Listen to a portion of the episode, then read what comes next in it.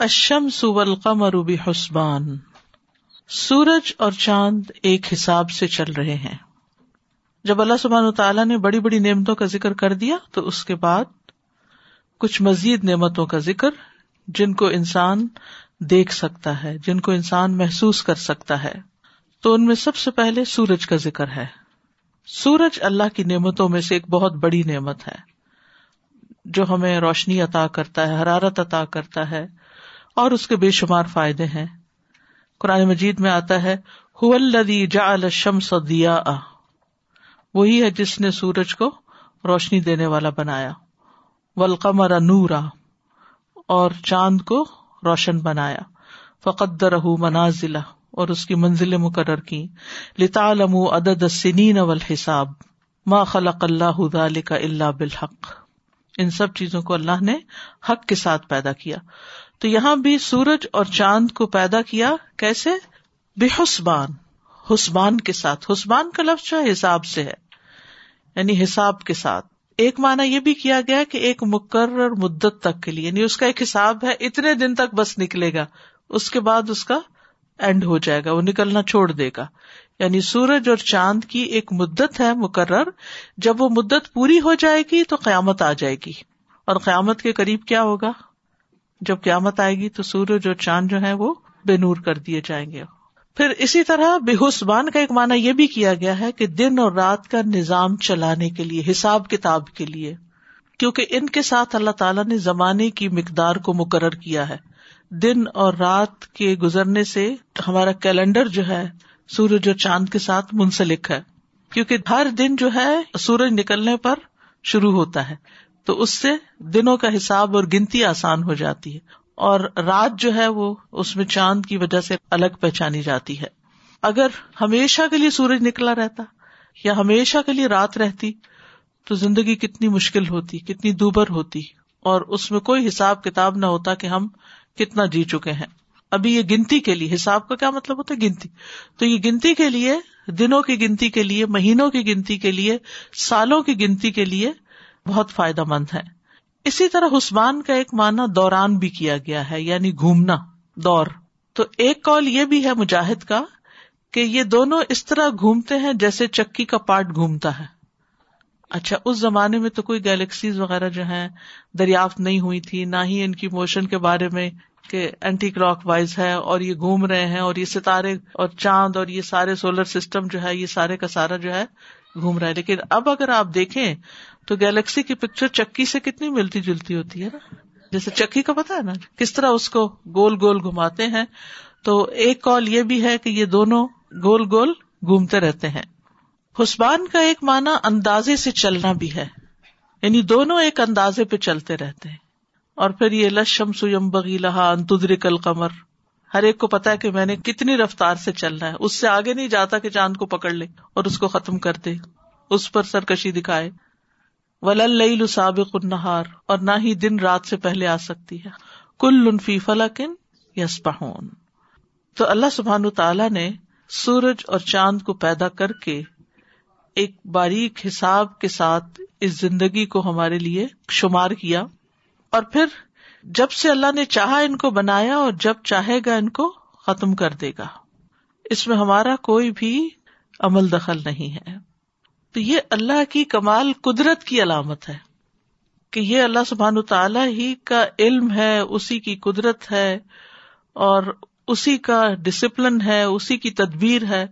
وہ جو ہم رب کا مانا پڑتے ہیں نا، خالق، مالک اور مدبر۔ تو اگر سورج اور چاند کو دیکھیں تو خالق بھی ان کا وہی ہے، مالک بھی وہی ہے۔ اسی کے حکم سے یہ روشنی دے رہے ہیں۔ اور پھر ان کی تدبیر بھی وہی کرتا ہے کہ کب طلوع ہونا ہے، کب غروب ہونا ہے۔ اب سورج جو ہے اس کی شکل نہیں بدلتی، سوائے اس کی ایک روشنی کم یا زیادہ ہو جاتی ہے، لیکن چاند جو ہے وہ اپنی شکلیں بدلتا رہتا ہے، اور یہ ایک حیران کن نظام ہے۔ اللہ سبحان تعالیٰ فرماتے سورت نوح میں، الم ترو کئی فخلق اللہ سبا سماوات انتباقا وجا القمر رفی ہند نور وجا الشمس سراجا؟ کیا تم نے دیکھا نہیں کہ کس طرح اللہ نے سات آسمانوں کو اوپر تلے پیدا کیا؟ اور اس نے ان میں چاند کو نور بنایا اور سورج کو چراغ بنا دیا۔ اور پھر الم ترا ان اللہ یولج اللیل فی النہاری و یولج النہار فی اللیل و سخر الشمس والقمر کل یجری الى اجل مسمى و ان اللہ بما تعملون خبیر۔ کیا تم نے دیکھا نہیں؟ دیکھنے سے مراد صرف یہ کہ دیکھنا نہیں بلکہ غور کرنا مراد ہوتا ہے۔ کیا تم نے غور نہیں کیا کہ بے شک اللہ رات کو دن میں داخل کرتا ہے اور دن کو رات میں داخل کرتا ہے؟ اور اس نے سورج اور چاند کو مسخر کر دیا اور ان میں سے ہر ایک مقرر وقت تک کے لیے چل رہا ہے۔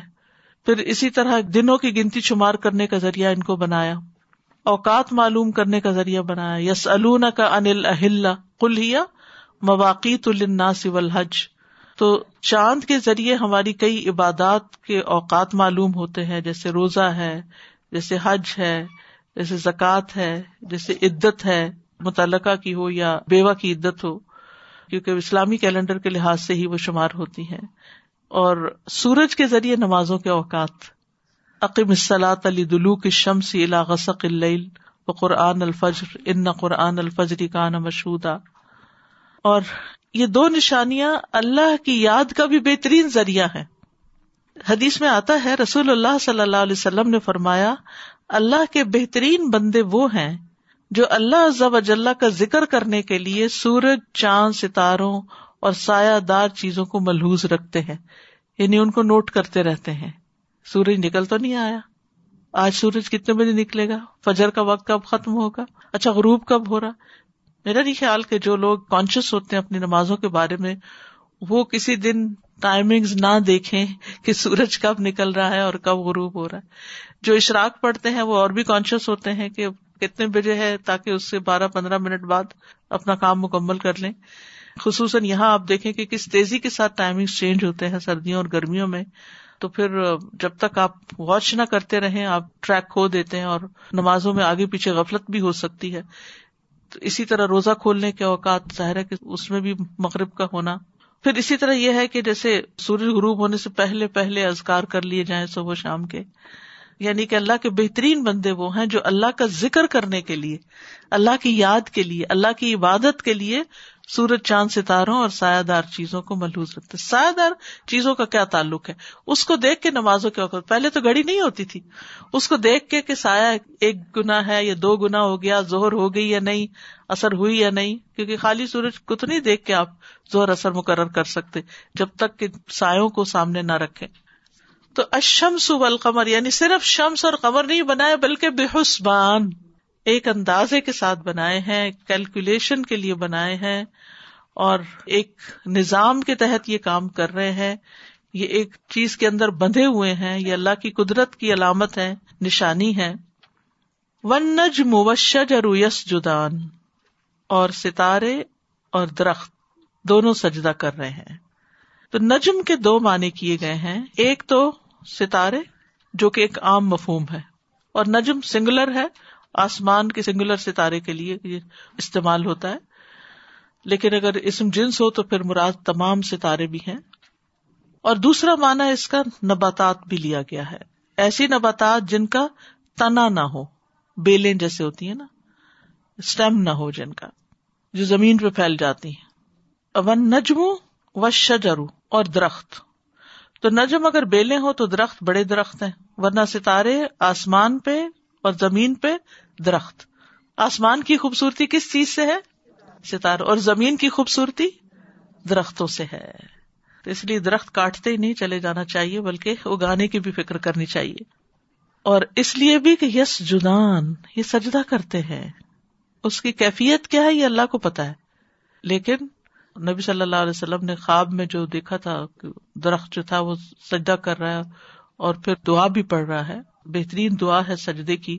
لیکن ضروری نہیں کہ ان کا سجدہ انسانوں کے سجدے کی طرح ہو۔ سجدے سے مراد ایک تو یہ بھی ہو سکتا ہے کہ ان کا سایہ گرتا ہے تو وہ سجدہ کرتا ہے۔ درخت خود تو نہیں گرتے لیکن سایہ گرتا اور لمبا ہوتا ہے۔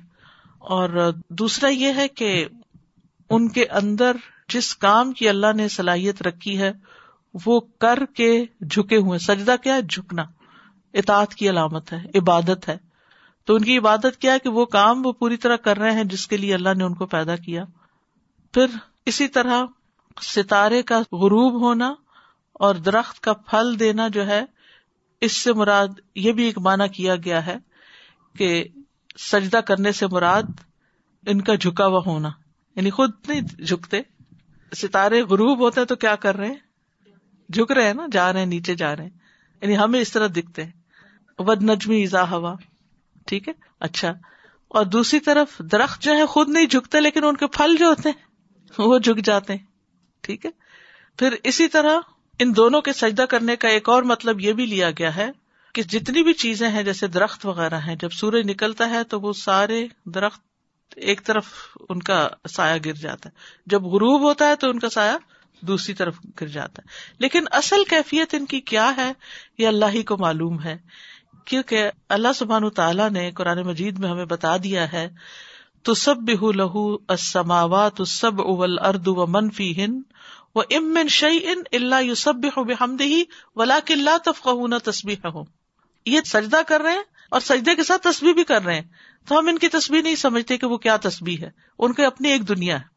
اور پھر ایک اور آیت میں صورت الحج کی ہمیں بتایا کہ زمین و آسمان کی ہر چیز اللہ کو سجدہ بھی کر رہی ہے۔ الم ترا ان اللہ یس جد الح من فماوات و من فل اردی و شمسو ول قمر و نجوم ول جبالو و شجرو و دوابو و کثیر من الناس و کثیر ان حق کا علیہ العذاب۔ کیا تم نے دیکھا نہیں کہ بے شک اللہ اسی کے لیے سجدہ کرتے ہیں جو آسمانوں میں ہے اور جو زمین میں؟ اور سورج اور چاند اور ستارے اور پہاڑ اور درخت اور چوپائے اور بہت سے لوگ بھی اور بہت سے وہ ہیں جن پہ عذاب ثابت ہو چکا ہے۔ تو یہ کون ہے جو سجدہ نہیں کرتے؟ وہ آتا ہے نا قرآن مجید میں کہ جنت والے جہنمیوں سے پوچھیں گے ماں صلاح کا کمفی سقر؟ کیا چیز تمہیں جہنم میں لے گئی؟ کالو لم نکو من المسلین سب سے بڑی وجہ کہ ہم نماز پڑھنے والوں میں شامل نہیں تھے۔ کیونکہ نماز ایسی چیز ہے کہ جو ہر حال میں انسان پر وقت کی پابندی کے ساتھ فرض ہے۔ اللہ کے مسافر ہو تو وقت کی پابندی میں جمع کے رخصت ہے ادر وائز وقت کی پابندی کے ساتھ فرض ہے۔ تو یہاں پر اگر سورج اور چاند اور ستارے اور درخت سجدہ کر رہے ہیں تو پھر انسان کے لیے کیا لازم ہے؟ انسان کے لیے کیا کرنا ضروری ہے؟ کہ وہ بھی اللہ کے آگے جھک جائے۔ کیونکہ سجدے کا مانا ہوتا ہے آجزی اور انکساری۔ امام ابن کئیم کہتے ہیں کہ سجدے سے ذلت اختیار کرنے اور مغلوب ہونے اور جھک جانا مراد ہے۔ یعنی یہ ساری چیزیں اللہ کو اپنا رب مانتی ہیں۔ جس کام کے لیے اللہ نے ان کو بنایا ہے وہ کام کرتی ہیں۔ اور مسلسل کرتی ہیں اور اس میں دم نہیں لیتی۔ مثلاً سورج اور ستارے اور چاند اور یہ سب کیا کرتے ہیں۔ کہیں تھک کے دم نہیں لیتے، کہیں ریسٹ نہیں کرتے۔ ہمارے لیے تو اللہ نے اتنی لمبی رات بنا دی۔ ہم سوتے رہیں، آرام کریں، پھر دن کو آرام کریں۔ اور پھر کچھ لوگ تو ماشاء اللہ سورج نکلتا پھر آرام کرنا شروع کر دیتے ہیں۔ حالانکہ وہ نکلا ساری مخلوق جاگ اٹھی کام کرنے کے لیے۔ لیکن بہرحال اللہ تعالیٰ ہر ایک کا ایکسٹم بنایا ہوا ہے۔ تو یہ بتانے کا مقصد کیا ہے ان آیتوں کے اور ان سب چیزوں کے سجدہ کرنے کا، ذکر کرنے کا؟ کہ یہ اپنی نعمتوں کا شکر ادا کرتے ان کی نعمتیں کیا ہے کہ ان کو پھلنے پھولنے کے لیے پودوں کو جس سورج سے روشنی مل رہی ہے اور زمین سے بھی غذا مل رہی ہے اور پانی مل رہا ہے اور وہ اللہ کے حکم کے مطابق پھل دے رہے ہیں۔ ابن تیمیہ کہتے ہیں کہ سجدہ کرنا بھی اللہ کی عبادت اور اطاعت کی جنس میں سے ہے۔ وہ سجدہ جو تمام مخلوقات کو شامل ہے یعنی سجدہ ساری مخلوق پر لازم ہے۔ یہ انتہا درجے کی آجزی اور انکساری پر مشتمل ہے۔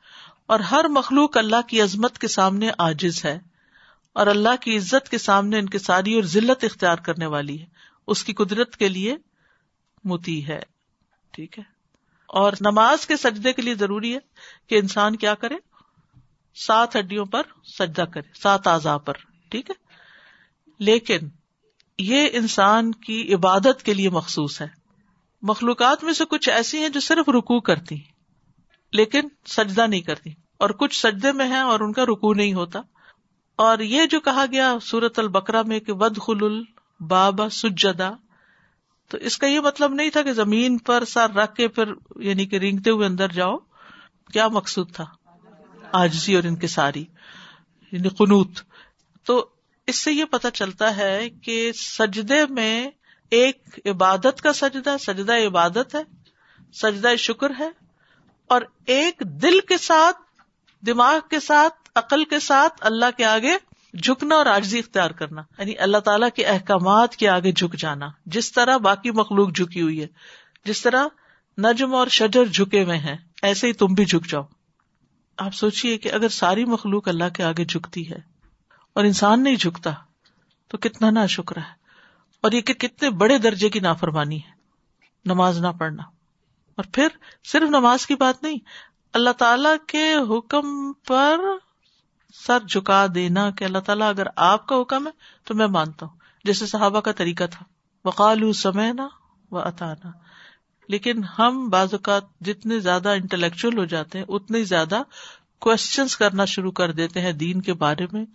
اور پھر اپنی رائے بھی دینے لگتے ہیں کہ this does not make sense اور that does not make sense اور پھر باتیں بنا کے اٹھ جاتے ہیں اور اللہ کے حکم کی فرما برداری نہیں کرتے، کیونکہ یہ حکم صرف نماز روزے کی حد تک ہی نہیں ہے، یہ وراثت کی تقسیم میں بھی ہے، یہ فوتگی کے موقع پر بھی ہے، یہ زندگی میں بھی ہے اور یہ موت کے موقع پر بھی، یہ ہر موقع پر ہے کہ ہم نے باقی احکامات کو کتنا مانا ہے۔ بہت سے لوگ ہیں، نمازیں پڑھتے ہیں، حج، عمرے، سب کچھ کرتے ہیں سد کے خیرات بھی کرتے وراثت ٹھیک تقسیم نہیں کرتے۔ اس میں اللہ کے حکم کی پابندی نہیں کرتے، حالانکہ اللہ تعالیٰ نے وہاں پر کیا فرمایا؟ فریضہ تم من اللہ۔ اسی طرح بہت سی خواتین سب کچھ کرتی ہیں، نماز، روزہ، حج زکات صدقہ، خیرات، سب کچھ حجاب نہیں کرتی۔